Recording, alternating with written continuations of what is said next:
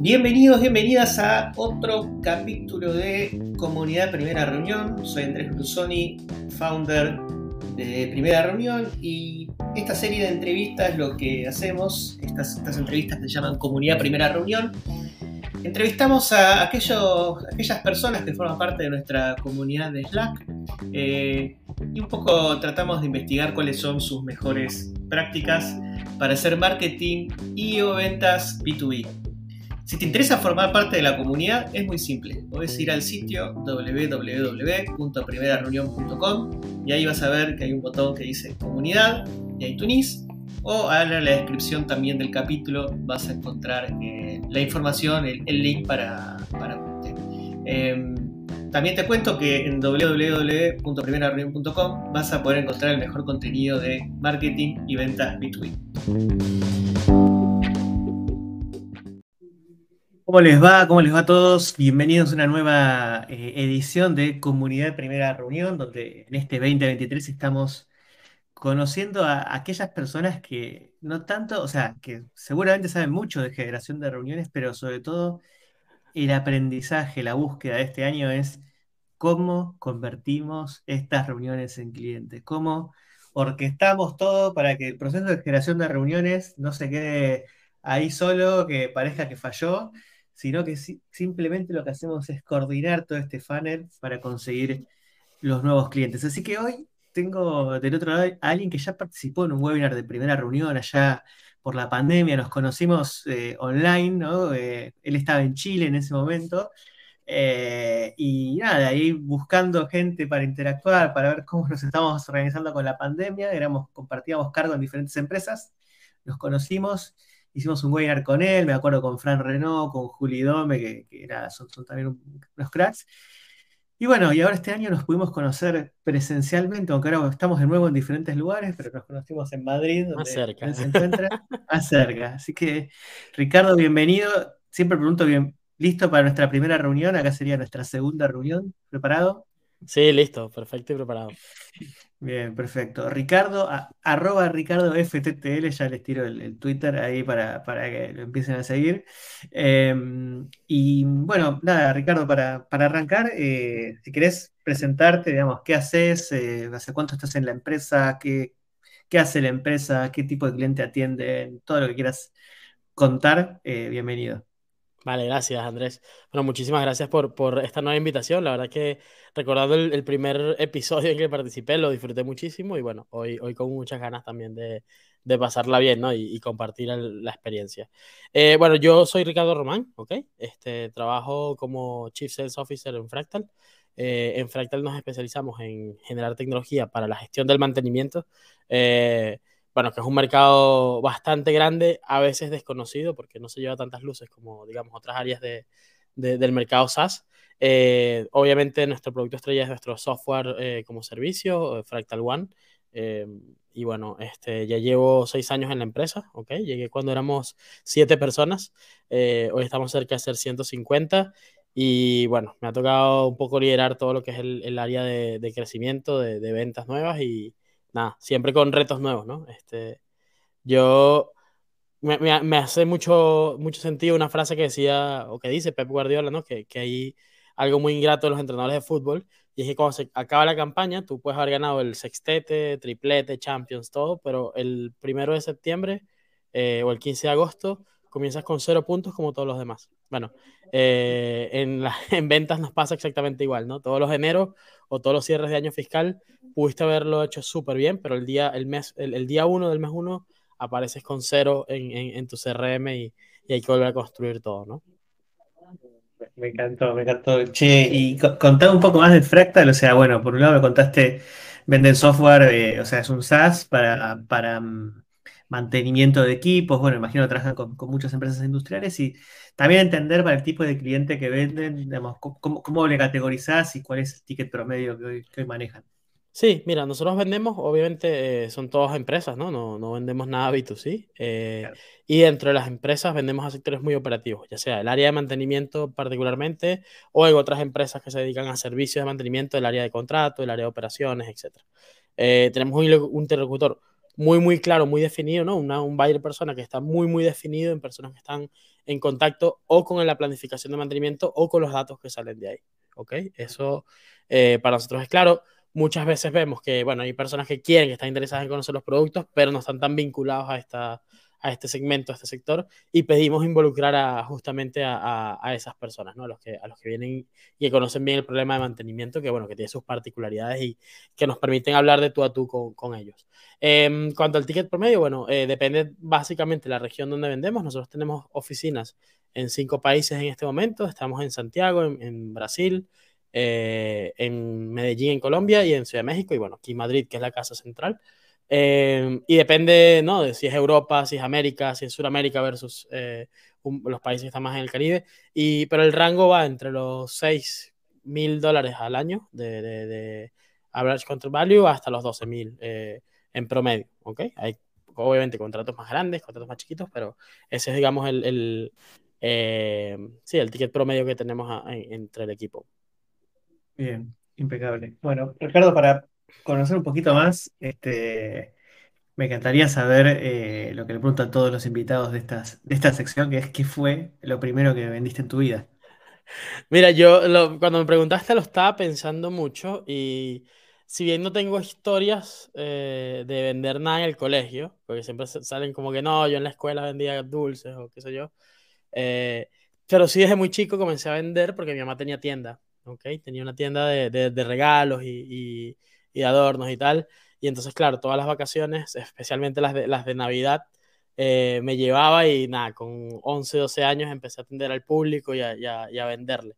Eh, que son de esas cosas, a lo mejor nunca lo he contado, quizás creo que es primera vez que lo cuento, eh, pero sí, haciendo memoria, seguro que esas fueron las primeras veces que, que convencí a alguien de que se llevara un producto que yo estaba vendiendo. impecable, impecable. Che, bueno, para, para, hablar un poco de nuevo de, de Fractal, eh, y, de estructura del equipo comercial, hoy, hoy cómo, cómo, están formados, o sea, qué, cómo son las áreas, cuántas personas hay. Sí, mira, eh, somos alrededor de 40, ¿ok? Este, uh -huh. Normalmente, bueno, la estructura básica es que tenemos representantes comerciales inbound, representantes comerciales outbound, ¿ok? Account executive y por regiones tenemos líderes también, ¿ok? Porque como claro, vendemos en diferentes países, pues hace falta como esa, esa articulación eh, por regiones uh -huh. más específicas. Eh, luego tenemos personal que está bueno, asociado y que, y que, y que apoya lo que es la, las ventas, sobre todo eh, tenemos equipo técnico ¿no? que nos apoya en consultas más específicas, proyectos que se alargan, por ejemplo, todo el tema de integraciones que, que, que en mantenimiento o en el área industrial pues es bastante importante. Eh, tenemos especialistas ahí que salía, eh, era mucho más eficiente que tener que entrenar a cada uno de los account executive en todo lo que hace falta para, para cerrar una integración. Claro. Y luego arriba, bueno, tenemos también equipo de operaciones en venta, ¿ok? Eh, uh -huh. Y bueno, equipo también que se encarga más del coaching, del entrenamiento, etcétera. Digamos que lo estamos armando así para poder ser escalables también y poder tener, eh, cuando entre una persona nueva, pues hacer ese ramp up lo, lo más eficiente posible y rápido posible. Una doble, una repregunta ahí de lo que me contaste de los ejecutivos. Pues dijiste que tenés ejecutivos de cuenta regionalizados. ¿SDRs también o solo los ejecutivos de cuentas son los que están? Eh, no, de hecho lo, los SDRs sí están también, es, nosotros lo trabajamos como, lo llamamos células, ¿no? A veces le llaman pods o le llaman equipos. Ah, okay. Y por lo general trabajan dos ejecutivos de cuenta con dos representantes de inbound y uno de outbound, ¿ok? Eso ah, es más okay. o menos el, el, el, el, pod que tenemos por, por, por región donde vendemos ahora.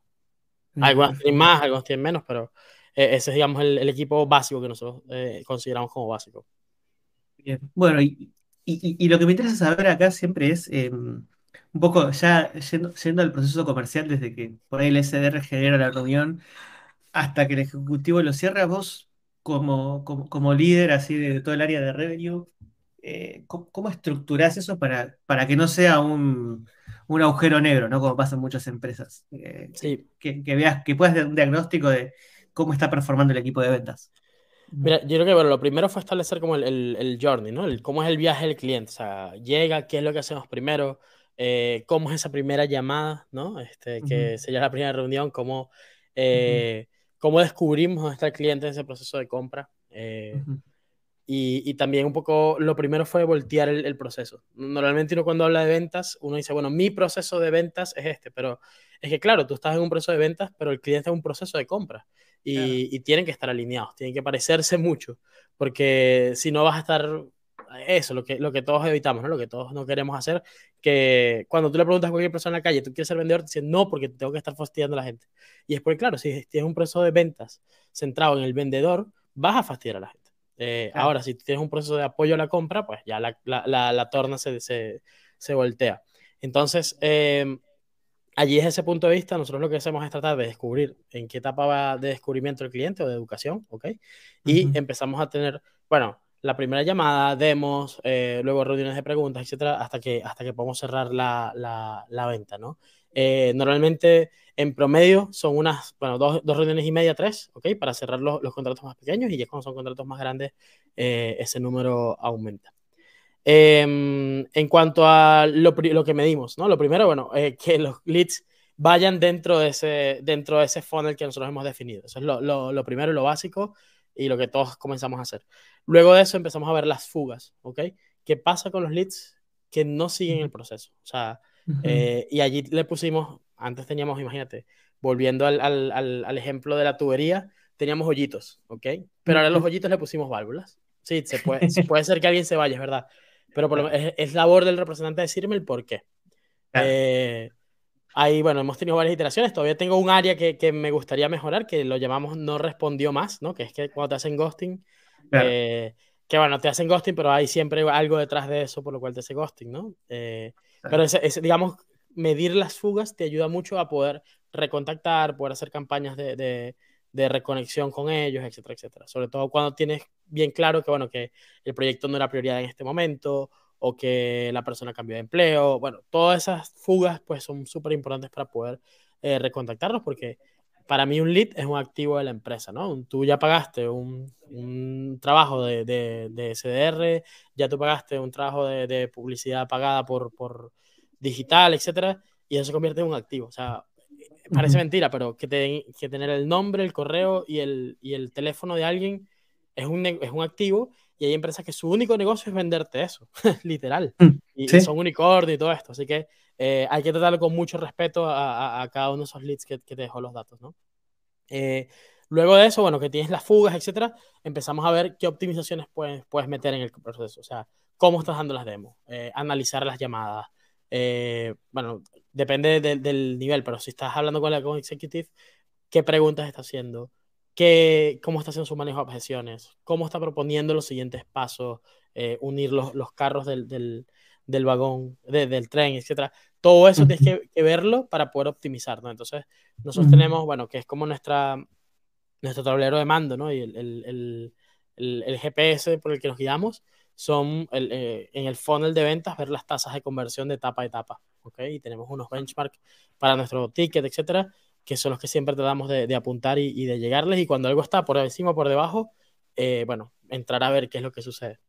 Claro. Eh, y básicamente es eso, es, digamos que un trabajo sin fin, no, no terminas nunca porque siempre hay algo más que hacer, algo más que, que, optimizar, algo más que mejorar, y bueno, esto estamos en constante claro. cambio y, y, siempre cabe ese hacerlo mejor. Bien, y ahí déjame preguntarte por esas etapas, primero, ¿cuántas etapas manejan hoy en, en ese funnel de, de compra que me contás? Eh, a ver, son seis etapas, ¿ok? Este, ya el último que es compromiso de venta, bueno, eh, va, hay tres etapas finales, ¿no? Que es compromiso de venta, cuando la gente te manda el contrato y están todos alineados, etcétera, y va a comenzar a ser tu cliente. Luego tenemos el de venta perdida, es decir, que en el proceso, pues, no, no lo pudimos lograr. ¿El proceso ya de que había confirmado? No, que... eh, no, no, el ah, proceso en ah, general. Okay. O sea, ah, si okay. en algún momento él se da de baja, de, o sea, dice, mira, okay. no vamos a comprar, compramos otra cosa, ahí lo pasamos a venta perdida. Y luego tenemos uno que es justamente lo que me comentas, que es el venta cancelada, ¿no? Cuando ya estaba todo alineado y al último cliente dice, ¿sabes qué? Me cambiaron las prioridades o qué sé yo, y se, el proyecto se, se, se, congela. Y luego tenemos, bueno, primera llamada, demo, ¿ok? Eh, nosotros tenemos una etapa que es la de envío de propuestas, que, que uh -huh. es más que todo operativa para certificar que la gente armó la propuesta, la subió al CRM, etcétera, y, y, y lo, lo, lo, envió correctamente al cliente. Luego está una etapa de negociación, eh, espera orden de compra, que es el que vemos para ver cuáles están más, más hot en el, en el mes y nos sirve para hacer el planning, y el de venta concretada, obviamente. Bien. Y eso, hay un, una pregunta que, que, siempre es, esas etapas, eh, es como que hay un, vos definiste algún criterio de, de entrada y salida objetivo, depende un poco a veces de, de, del feeling del vendedor? ¿Cómo, cómo lo manejas eso?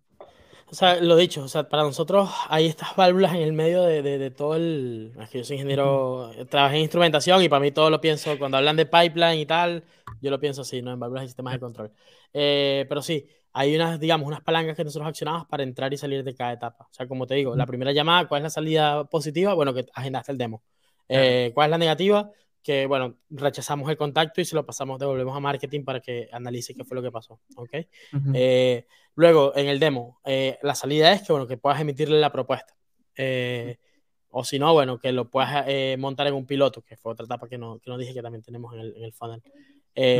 ¿Y cuál es la salida? Bueno, no, no, era lo que necesitaba o necesitaba una funcionalidad que no teníamos, etc. Siempre hay razones para que pueda salir. O sea, no, no, como te digo, o sea, hay que tener un respeto muy alto por los activos de la empresa, que en este caso son los, los contactos, los leads, por el trabajo de tus compañeros, tanto de marketing como SDR, etcétera, y no, no, no es aceptable, ¿no? No es aceptable que haya alguien sin contactar, alguien que te quedó, digamos, ah, es que no le he hablado más, eh, porque ese es justamente el, el, trabajo y lo que, y lo que vemos. Eh, por eso, claro, cuando tenemos todas estas automatizaciones para poder salir de las diferentes etapas y entrar a la siguiente, eh, pero también tenemos automatizaciones para notificarnos cuando algo no va según el plan. Claro. Cuando estás en ventas, creo que muchas veces te das cuenta que los negocios no se como que no es como que explota el negocio, ¿no? No es como que dice, puff, este, metí la pata en el demo y me trancó el teléfono y no me va a contestar más. Eso no es lo que pasa. Ojalá, de hecho, ojalá, eso sería positivo. Eh, lo, lo, que termina pasando es que te dicen, sí, te vuelvo a llamar, eh, contactame otra vez, eh, vamos a hablar más adelante, o mira que tengo que meter a alguien más del, del equipo cuando empiezan a darle largas, es como prácticamente, bueno, vas perdiendo los negocios. Entonces, también tenemos automatizaciones para que estos negocios no se queden allí en, enquistados, digamos, en el, en, el, en el, funnel y veas un, una proyección de ventas gigantesca de un montón de gente claro. que no le vas a poder vender, ¿no? Entonces, todo eso creo que son, eh, eh, sí, este, sí, categorías que vamos armando y, y, automatizaciones y reglas que vamos armando dentro con el equipo para ver qué es lo que pasa. Eh, por allí leí hace poco, bueno, no, no me acuerdo quién, quién, lo dijo, pero que me hace muchísimo sentido y es que tú no, tú no haces las, o sea, cuando tú te, pro, te propones algo, no lo logras porque lo quieres hacer, sino porque evitas todo lo que te, lo que te distrae de lograrlo, ¿ok? Es decir, que al final del día eres más lo que decides no tolerar que lo que, eh, que, lo que quieres hacer en, en efecto. Y okay. para nosotros eso bueno, es súper importante porque hay cosas que no son tolerables. O sea, no llamaste al cliente en, en, el, en el, tiempo que, que, establecimos como, como, tiempo de contacto, eso no es tolerable. Eh, no te pidieron propuesta y no la mandaste el, el, el, mismo día o el día siguiente, eso no es tolerable. ¿okay? Entonces, hay mucho de esto detrás de, del proceso que, bueno, que en lo que hacemos mucho hincapié y decir que, estos son los límites y esto no, no, no se puede tolerar. Sí, y, y, ahí me contaste algo que, que me interesó mucho de las automatizaciones. O sea, ¿cómo, ¿cómo, es? O sea, si pasa X tiempo con la, la, propuesta en un stage, no sé, se manda automáticamente a perdido o se pregunta, se manda una notificación. Contaba un poco de eso que me parece interesante. Sí, nosotros, bueno, lo tenemos todo en el, en el CRM. Este, una, mi gerente de operaciones es, es una crack y, y, nos ayudó mucho a organizar todo esto. Y es justamente medir los tiempos de, de cada etapa y empezar a preguntar, ¿no? Porque, claro, eh, ya llegamos a un volumen tal de leads que, que, no me da tiempo de entrar a cada lead a, a, analizarlo, ¿no? Pero si vemos un lead que está fuera de, lo, de los parámetros, ahí entrar a preguntar a la con executive o al líder, etcétera, qué fue lo que pasó con esto, por qué no avanzó, qué dudas hay. Entonces, muchas veces sí, es, es temas de bloqueos que tiene el equipo. Es decir, mira, es que me pidió una respuesta que no tengo, o me pidió algo de producto que tengo que consultarlo. Y es cuestión de trabajar, ¿no? O sea, si lo dejas que pase en 15 días, pues no te va a funcionar, pero si lo haces muy, muy pegadito, muy, muy cercano, eh, hay automatizaciones de un día, de dos días, de tres días, de cinco días, de diez días, ¿no? Para, para que puedas hacerle seguimiento a esto. Nosotros también estamos montados en, en bueno, es como un Scrum adaptado, ¿no? Donde, donde tenemos reuniones eh, un día sí, un día no, con, con, todos los líderes y todo el equipo para ver qué bloqueos hay y, y se puedan declarar esos bloqueos y poder ayudar eh, lo más posible a que, a que salgan adelante. Eh, y eso nos ha permitido, bueno, que, que esto no dejar que nada se quede como en el pipeline ahí dormido y, y, y que y no tenga respuesta, no tenga interacción por nuestro lado. Ya si el cliente, pues obviamente le cambia las prioridades y tal, bueno, ya, ya, ya es otro cantar, pero que del lado nuestro estemos allí disponibles para ayudar al cliente.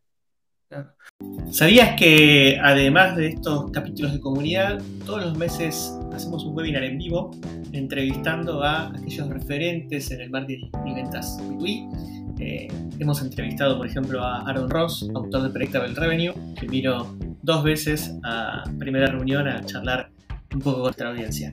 Si te interesa eh, enterarte cuándo son estos webinars, entrando al sitio www.primerareunión.com vas a poder seguramente te aparezca un pop-up para suscribirte o bien eh, en la descripción también te dejo otro enlace para registrarte eh, en nuestro newsletter. Eh, el newsletter lo envío generalmente cuando hay novedades, no trato de spamear, no hacemos nada más que comunicar contenido de valor. Muchas gracias. en, en Fractal, si lo querés compartir, ¿no? ¿Cuántas oportunidades tienen abierto con, toda esta automatización en promedio? Sí, eh, bueno, al mes, esto lo, tratamos de reducir bastante sí, sí, sí, total. el año pasado, eh, pero al mes pueden estar trabajando entre unas 40 y 50 oportunidades. Bien, perfecto, está bueno. Sí, y algo que, me contaste cuando, cuando nos vimos, bueno, tengo 20.000 preguntas para hacerte, ¿no? Contaste la oración de llamadas, que eso también me, interesa, o el análisis que, que haces y cómo lo hacen, pero antes, eh, algo que me contaste es sobre la metodología que usan. Bueno, vos sos muy seguidor de Chaco, de Winning by Design. sí, sí. Como varios, ya, ya son varios, ahí hay una, hay tribu acá en la TAM, podrían, hacer su comunidad de Winning by Design en Latinoamérica eh, y España, pero mm, contaste que, que, usas eso y usan la metodología SPICed para, para analizar los deals. Si puedes contar rápido qué significa esta metodología para los que no conocen y cómo ustedes están beneficiando usando esa metodología. Sí, bueno, ahí aprovecho para hacerle la mención a, María Bat, que es la, la, eh, socia de Winning by Design aquí en, España, y bueno, con la que hemos trabajado mucho, así que te tomaré la palabra para la comunidad de, de, Winning by Design. Mira, eh, a ver, lo que significa el, sistema es básicamente, a ver, no es nada nuevo, ¿no? También viene de, otros sistemas como el MEDIC o eh, algún otra, otras siglas por allí. Eh, pero es simplemente buscar la situación, ¿ok? Hacer preguntas de situación. Eh, luego, con esas preguntas de situación, enmarcar un problema, saber que a raíz de esa situación qué problema subyace y de ese, problema buscar impactos, ¿ok? Como ese problema empieza a afectar el rendimiento de la compañía, eh, la, la, rentabilidad, en nuestro caso la disponibilidad de los equipos, etcétera, pero también cómo afecta a las personas que están en el equipo, en el grupo de trabajo horas extras, paradas inesperadas, te perdiste un fin de semana, te perdiste el acto de tu hijo en el cole porque se dañó una máquina. Esos son problemas muy reales e impactos que sufren, digamos, los, los, héroes de mantenimiento, como nosotros llamamos a nuestro ICP. Eh, y luego de ahí, eh, bueno, es buscar un evento crítico, el, el, el, el Spice Critical Event, eh, que es buscar ese momento, bueno, ¿qué hace que esto que se convierte para ti en, algo eh, bueno de tener se convierte en necesario de tener. O sea, tienes una fecha de auditoría, tienes una fecha de fin de proyecto, tienes una fecha en que tienes que mostrar, tienes una convención, qué sé yo, hay un montón de, eventos críticos eh, que puedes descubrir en el cliente. Y luego viene la D, ¿no? que es de decisión. ¿Cómo es tu proceso de decisión? Cuando compras software como servicio, ¿Cómo lo compras normalmente? ¿Quién está involucrado? ¿Metes a la gente de TI? ¿No la metes? Eh, ¿Tenemos que estar integrados con otro software? ¿No tenemos que estar integrados? Eh, ¿Compras? Va... es que ahí, va de todo, porque hasta a veces nos dicen, mire, que compra, eh, dame una propuesta, pero sabes que compra tiene un KPI de reducir todas las ofertas que le llegan. Y no, ok, ok, ok, gracias. Pero eso lo descubres porque tienes confianza con el, con el cliente y hiciste todo el trabajo previo del Spice, ¿no? Este... Nosotros, de hecho, lo usamos no solamente para las llamadas iniciales, lo usamos, eso, digamos, lo traspasamos a los Account Executive. El Account Executive lo valida y lo expande porque tiene, obviamente, mucha más capacidad técnica y tiene más tiempo para interactuar con el cliente que los SDR. Eh, él lo expande y ese, ese mismo Spice se lo pasamos al equipo de activación, ¿ok? El equipo que hace los onboarding.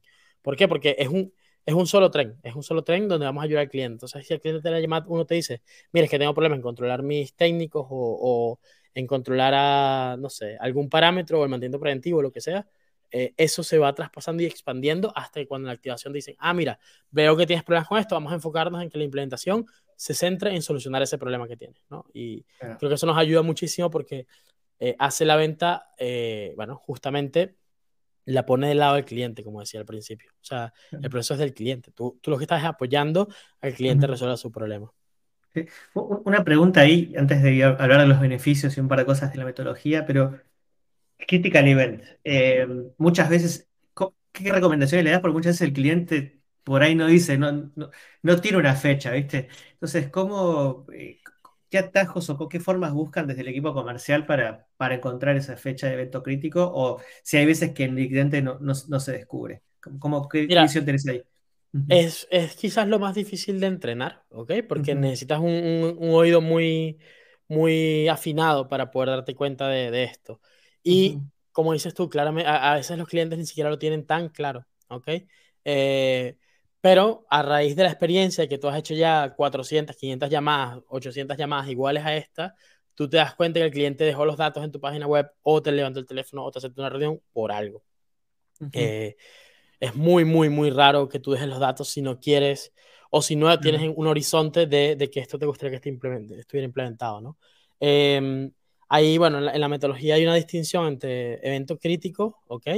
Y evento, no sé cómo, cómo sería la, la, la, traducción, pero es compelling event, ¿no? Que, que, es como la diferencia entre, la típica, la diferencia entre la aspirina y la vitamina. Claro. ¿Okay? Ah, ¿ok? Muchas veces te quedas con el evento que es bueno, eh, una fecha que sería bueno tener implementado lo que estás vendiendo versus descubrir la fecha que es crítica.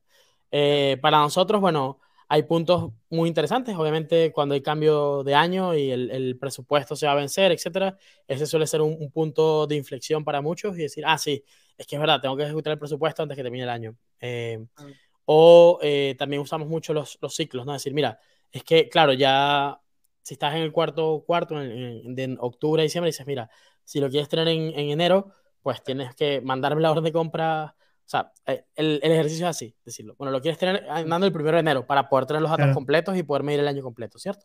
Vale. Luego, para poder implementarlo, nosotros nos, nos vamos a, requerir entre un mes y 15 días, ¿ok? Eso nos da el primero de diciembre. Tu proceso de compra, me dices que emitir la orden de compra tardan unos 15, 20 días, ¿cierto? Sí. Bueno, perfecto, ya estamos en el 10 de noviembre. Mientras te envió la propuesta, tal, tal, tal, eh, y la evalúas, también se van como unos 10 días, ¿cierto? Sí, 10 días. Bueno, me tienes que mandar la orden de compra máximo el 15 de octubre para que alcancemos el 1 de enero.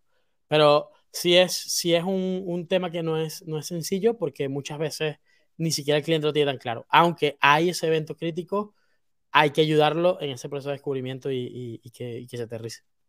No, no, y ahí Totalmente de, acuerdo y, es esto que, yo también digo siempre, que los clientes no saben comprar. Los que más saben de cómo los clientes compran somos nosotros, de los que estamos de este lado y los que más tienen que saber vender son los clientes porque tienen que por ahí internamente buscar una serie de aprobaciones, de, tractores internos, ¿no? Tenemos nuestro champion. Entonces, este, nada, nosotros hacer esas preguntas y, empezar a armar ese, ese timeline, digamos, a veces uno dice, no, muchas veces el error es ese, ¿no? lado, esto es del lado del cliente, lo, dejo que lo maneje y, no es así. Y además tiene un efecto, digamos, secundario, pero creo que es muy importante y es que te nota que tú tienes experiencia vendiendo. O sea, si tú llegas a, un proveedor cualquiera y él te demuestra que, oye, ya esto yo lo sé hacer, va a pasar esto, va a pasar esto, eh, normalmente es así, tú vas a tener mucha más confianza en decir, bueno, ya, ya se ve que lo han hecho, ¿no? Y, y le bajas ese nivel de incertidumbre que, siempre se crea cuando haga comer un producto. No, me, encanta, me encanta. Che, y una, cuestión más de usar Spice, ¿qué, beneficios viste eh, en la aplicación de, Spice, o sea, en, Fractal? Sí, sobre todo te, cuento por dónde veníamos nosotros. Nosotros estábamos usando una metodología un poquito, bueno, como dicen en España, viejuna, ¿no? Anticuada, que era la del BANT, eh, que es el presupuesto, responsabilidad, necesidad y tiempo, ¿no? Siempre validamos esos cuatro, cuatro aspectos y al cambiarlo por el SPICE te das cuenta de que, bueno, en primer lugar, haces el proceso, eh, lo, lo, volteas y lo haces acerca del cliente, ¿no? Acerca de cómo soluciona el problema del cliente. Luego te permite conocer mucho más de lo que el cliente está, está padeciendo, ¿ok? De las razones por las cuales busca, busca tus servicios. Eh, y además, eh, mientras estás descubriendo todo esto, también ya estás vendiendo. ¿ok? No, no, no es como dos procesos, no es, no es que te tienes que ir al pitch para convencerlo a través de pitch, no, es que ya solo las preguntas que estás haciendo le están demostrando al cliente que él tiene un problema, que, este, que ese problema eh, le está costando, tiene unos impactos importantes y tú a través de, la metodología pues le devuelves cómo lo solucionarías, ¿no? No solamente a nivel racional, sino también a nivel, digamos, más, más emocional y más, eh, más subconsciente también en el fondo. Entonces, eh, es una metodología que se centra en hacer muchas preguntas, pero porque esas preguntas te van a dar una mejor solución al cliente. Entonces, eh, tiene muchas ventajas desde ese punto de vista también. Me encanta, no, no, me, me encanta y es eso, y es como que es un lenguaje común también que, que seguramente tenés con tu equipo. Eh, simplifica mucho eso también la comunicación interna, me imagino. Sí, simplifica la comunicación interna, puedes medir, o sea, cuando escuchas ujú, la llamada ya no, ya no es, bueno, vamos a ver qué, qué le dijo o cómo fue la llamada. Eh, no, la llamada tienes uno- unos criterios eh, bastante uniformes para poder analizarla. Hizo preguntas de situación. Ah, bueno, si hizo preguntas de situación es porque investigó previamente eh, lo que hace la empresa, lo que hace la persona, le vio el LinkedIn, etcétera. Entonces ya tienes un marco mucho más claro para hacer preguntas. Hizo preguntas de situación. ¿Cuántas hizo? Abiertas, cerradas, etcétera. Eh, ¿detectaron un problema? ¿Sí o no? Obviamente, si no detectas problema, mejor tranca el teléfono porque no estamos haciendo nada, ¿no? Eh, el problema, del problema se pudieron sacar impactos, sí. Y, y ya tienes como ese, ese, ese, camino bastante claro y ya eh, cuando vas a entrenar a los SDR, ya es mucho más sencillo porque sabes, ah, bueno, es que mira, no, el problema es que no estás investigando previamente al, al, al lead. Ah, bueno, eso, eso se puede entrenar y podemos hacer algún plan para que eh, medirlo también. Entonces, te da, te da como un marco de, de, de organización eh, bastante, bastante preciso y bueno, te permite hacer cosas más escalables, tener más gente, etcétera, etcétera. Y, es como vos decías, esto de que te ordena, te hace, te simplifica para el vendedor saber, tipo, o sea, como, como ver la venta como un proceso y, y no como un convencimiento, que tengo que tener unas calls para ir convenciéndolo, sino como que eh, hay, etapas que se tienen que dar y las, las tenés que, seguir. Así que nada, muy, muy bueno el, el- ejemplo y la aplicación de, de lo que contás. Este, eso vos, al- algo que me decías es esto de, che, esto siempre en el tiempo cambia, algo me estabas contando de eso que, que Sí, a obviamente, ver, eh, ¿cómo, cómo- lo ves? Hay gente que dice, no, siempre es lo mismo que se dice. ¿Vos cómo, cómo, ves eso, digamos? Sí. Mira, nosotros como históricamente siempre habíamos tenido personas que venían, o el equipo de ventas venía mucho del mundo de mantenimiento, ¿ok? Porque eh, nos sentíamos más cómodos, es más fácil enseñar ventas que enseñar mantenimiento desde cero si tú tienes la experiencia, etcétera. Pero bueno, a- a- fuimos un poquito más flexibles y empezamos a traer gente con más experiencia en ventas, ¿ok? Ventas directamente. Y el comentario, cuando ibas al coaching, etcétera, era, mira, es que ya esto me lo sé, o sea, esto ya está inventado hace 50 años y es lo mismo que, que el Medic, que el MEPIC, que el no sé qué, eh, que el Challenger, que la venta consultiva. O sea, la gente ha, ha, ha visto un montón de, de metodologías de ventas eh, y pareciera que ya es trillado. Pero eh, siempre hay cambios, ¿no? Siempre cambia la forma de, de comprar. Eh, Ahora el cliente investiga muchísimo más antes de, de, de entrar en una llamada con, con un SDR. Eh, probablemente el 60 al 70% de lo que puede investigar ya lo vio antes, vio tu página web, se metió en G2 o en Capterra a ver cuáles son las otras soluciones, le preguntó a los amigos, eh, buscó en un grupo de LinkedIn que, que hay colegas y preguntó qué software utilizan. Ya todo ese proceso de descubrimiento lo, lo, lo ocupó, ¿no? Que probablemente hace 30, 40 años, pues no, no hubiera sido tan sencillo. Eh, luego, lo que, lo que vendemos, ¿no? Los tickets que vendemos, ya no vendemos, eh, no sé, eh, servidores de, de, millones de dólares, sino vendemos software como servicio de algunos cientos de dólares al, al mes. Eh, luego, también tú como vendedor, ¿no? ¿Qué herramientas tienes? Ahora estamos hablando con, con, de, de chat GPT, entonces ya ni siquiera lo que la semana pasada era un buen correo, eh, queda como el mejor correo. Siempre hay una cosa que puedes mejorar, optimizar y puedes meter nuevas tecnologías para hacerlo. Entonces, eh, digamos que si bien es un, un proceso evolutivo, ¿no? Lo, lo, las metodologías de ventas, siempre hay algo nuevo que meter. De hecho, eh, esta semana, bueno, lo, lo, lo he estado estudiando, hay otra iteración más que meterle, que es como esa incertidumbre que se crea en el cliente, ¿no? Y que es lo que hace que te compre o no al final del día, eh, que es algo que no medimos hoy. Entonces, también meterlo en el proceso, también entrenar al equipo para que haga las preguntas adecuadas y podamos reducir esa incertidumbre. Eh, lo decía, bueno, era un, un webinar que, que, dio hace como dos días Jaco Van der Kolk también, con, con, con, los autores del Jolt Effect, eh, y decía, eh, al final la gente lo que tiene eh, es el FOMO, ¿no? el fear of messing up. Muchas Mm, veces tienes ese claro, miedo de, de meter la pata, ¿no? En español. sí, Eh, y, y que comprar un software puede significar claramente un camino de tu salida a la compañía. Eh, sí, eso, eso sucede. sí, Y, y la gente tiene ese miedo, ¿no? Hay un viejo dicho en ventas de TI que dice, bueno, nadie lo votaron por, por comprar IBM. Eh, exacto. pero, pero pasa, ¿no? Y sobre todo cuando te arriesgas con una startup, con una empresa, digamos, de Sí, un proveedor no tradicional que no tiene eh, más de 10 años en el mercado, tal, la gente siente que hay un riesgo allí. Bueno, ¿cómo, cómo claro, haces tú desde este lado para minimizar ese riesgo del cliente? Vamos a un sí, piloto, te damos referencias, te damos casos de éxito. Bueno, hay, hay un montón de, de estrategias y, y es lo que tenemos que empezar a medir ahora de cómo lo estamos dando los chicos para, para, para cerrar más sí. negocios. A, nosotros nos pasaba, a ver, co- coincido también, hay una, cuestión, a ver, en B2B es esto, no depende de la persona que compra, por eso yo digo que las técnicas de cierre Las estrategias de cierre son, funcionan en B2C o en B2B que le vendés a un solo decisor por ahí, pero no funcionan por, porque no es que le puedes decir, no, o sea, puedo quedar mal este, con, o sea, por otro lado, puedo tener esta promoción, todo, pero yo puedo quedar muy mal internamente, puedo generar Claro. conflictos eh, por, por esto. Y eh, ay, se- se- iba a decir algo y se, se me fue con, con todo esto, pero bueno. eh, Nada, ah, que, en Sirena, yo cuando estaba en Sirena, nosotros éramos en ese momento la herramienta de omnicanal, omnicanal o multiagente de WhatsApp con mejor branding por ahí en, en la región.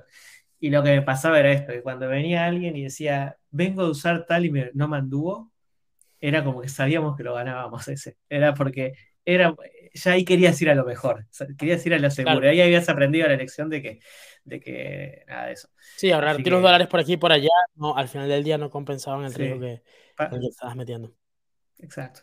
Bueno, para ir cerrando, pues ya estamos medio pasados por, porque la verdad la charla está buenísima. La última pregunta que hago a todos. ¿Algo que hoy sepas que le dirías a Ricardo cuando empezó en ventas? eh, que, ¿se te ocurre algo?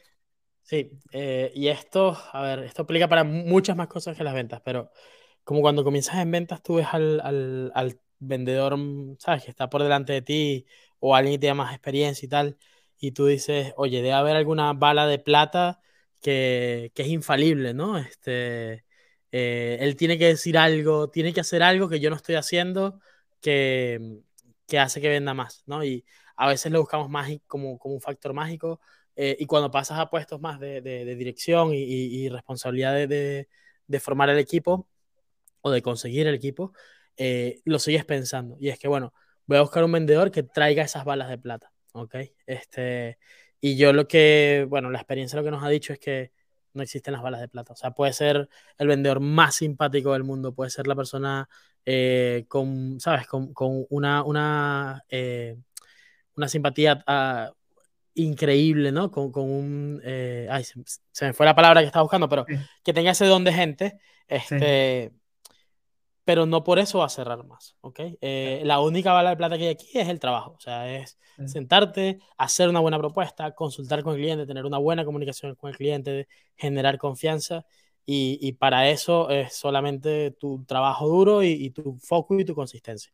Eh, creo que eso sería lo que, lo, que, lo que me diría, que no hay que buscar fórmulas mágicas, eso, lo que te, siempre te dicen, alguien que a lo mejor eh, viene del mundo B2C o, o, o, tal, te dice, no, pero es que tienes que trabajarle la mente, ¿no? Entonces, como el vendedor de coches que te dice, eh, este coche, ¿en qué color te gusta? Entonces es como que, bueno, sí, pero no, no, le voy a decir eso con el software, ¿no? Eh. Pero lo que sí puedes hacer y lo que sí puedes lograr es estar con una con comunicación dedicada, estar enganchado con el cliente, responder a sus dudas, tratar de bajarle el, la incertidumbre que tenga y, bueno, garantizarle que va a tener éxito si te selecciona como herramienta. Eh, muchas gracias por la, participación. Y bueno, a, los que están viendo, ya lo conocieron, Ricardo Román Santurio, CRO de Fractal, eran 8, 7 cuando empezaron, ahora son 150, son 40 en su equipo de ventas. Y Ricardo, gracias por esta segunda reunión.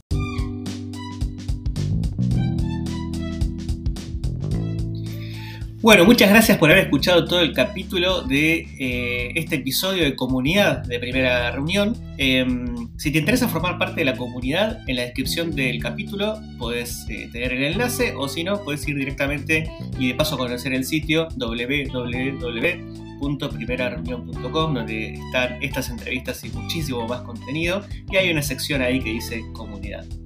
También, eh, si te gusta este contenido, puedes suscribirte al podcast y si me querés hacer un favor más grande para hacer crecer este contenido y que llegue a más gente, podés eh, puntuar ahí en Spotify, tenés en, el capítulo, puedes hacer un puntaje de unas 5 estrellas.